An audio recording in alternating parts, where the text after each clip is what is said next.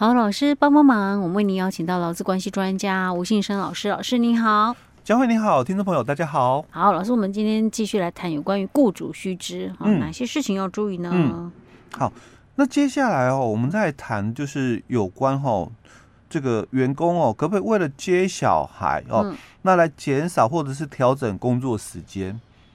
哎。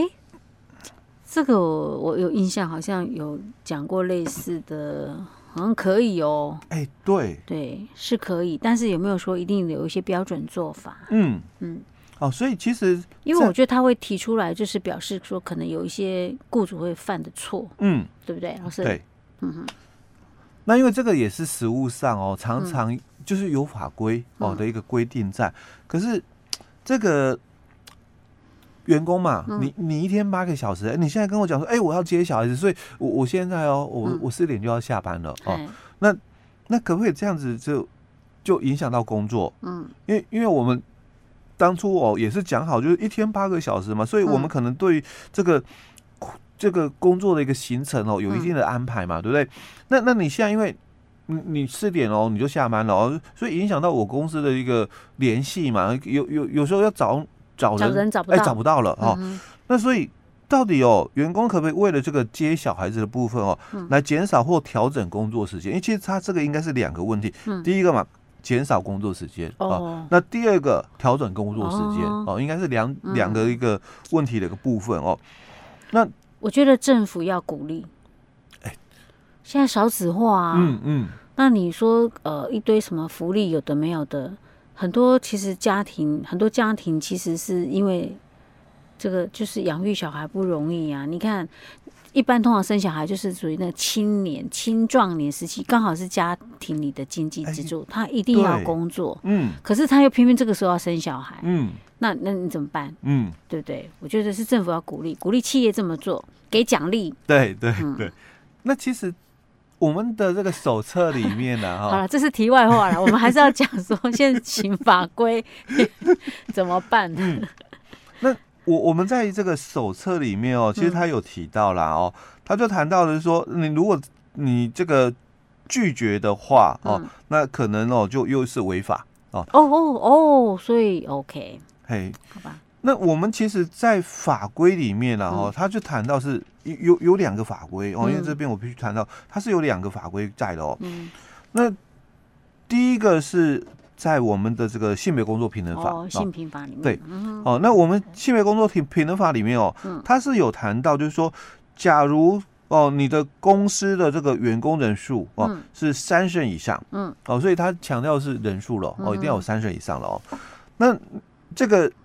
劳工哦，所以只要有提出哦哦，因为他是要照顾未满三岁子女的一个需要哦，那雇主就是必须同意哦，这个劳工哦，他可以减少哦一个小时的部分哦，或者是调整工作时间的一个申请哦。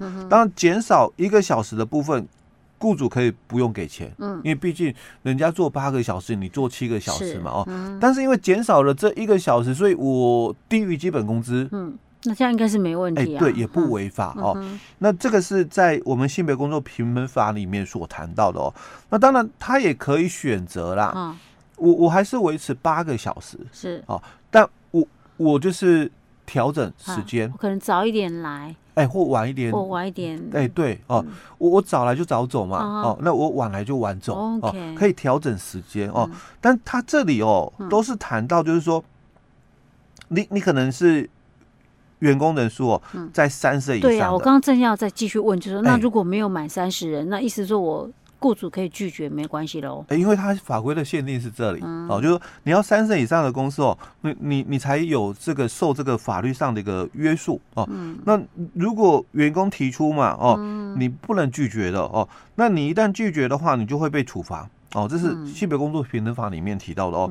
那所以刚刚佳慧都提到那。我如果是小公司，对啊新公司嘛，我三十人以下呢，哦，没有关系，我就可以拒绝哦。哎，对，这样不对呀，法规不能处罚我哦。嗯，所以以前的话，我们也常常在就是说劳基法哦，跟这个性别工作平等法哦有所冲突。嗯，哦，比如说像我们呃，这个这个另外在性别工作平等法，嗯，哦，他也有谈到那 哺乳时间。嗯嗯嗯。那我们通常都是从新从优的一个原则。嗯。所以在我们的这个性别工作平等法哦，它是提到就是说，子女未满两岁，嗯哦，那这个需要女工亲自普及乳的话，嗯哦，那可以哦，就是让他一天有六十分钟的这个普及乳的时间哦。那另外如果这个有加班的话，哦，超过一个小时哦，那就要算一点五个小时的这个加班的一个时数哦。这是在劳那个性别工作法里面。那我们劳基法的这个规定里面也有啊，哦，也也是要普。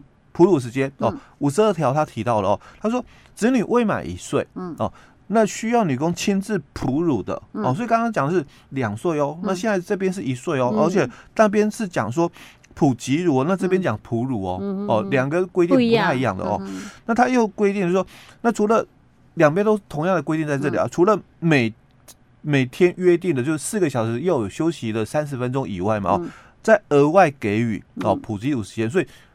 性别工作平等法是说一天哦不限次数六十分钟哦，劳基法是讲说一天两次哦，那每次就是三十分钟哦，那从轻从优原则了哦，那看起来当然是性别工作平等法比较好，哎比较优。哎比较优哦，所以普及乳时间当然就可以比照哦，就是哎我就用这个性别工作平等法的哦，那另外刚刚我们谈到了，那如果我我调。调整工作时间呢？嗯，哦，因为我也有受到所谓的这个时数呃人数上的一个限制嘛，嗯哼，哦，所以我如果刚刚佳慧就谈到啊啊，如果我我不到三十人呢？哎啊，所以我就是一样可以拒绝啊。哎，对，哦，我不这样可以不受处罚。哎，哎，性别工作平等法，这就是有有一点点的一个落差这个时间哦。嗯，那我们其实，在劳基法哦，他也有提到，就是。调整工作时间的一个部分，嗯哦，那他也是谈到哦，就这个老公他为了要照顾他的家庭成员，哦，那所以他也可以弹性哦哦来调整工作时间，好，那这样的一个规定哦，跟我们刚刚谈到的性别工作平等法哦，调整工时的一个规定哦，其实是一样的，嗯。哦，但是它的范围哦哦又比较再广一点。哦，因为劳基法。才比较广一点哦，家庭成员。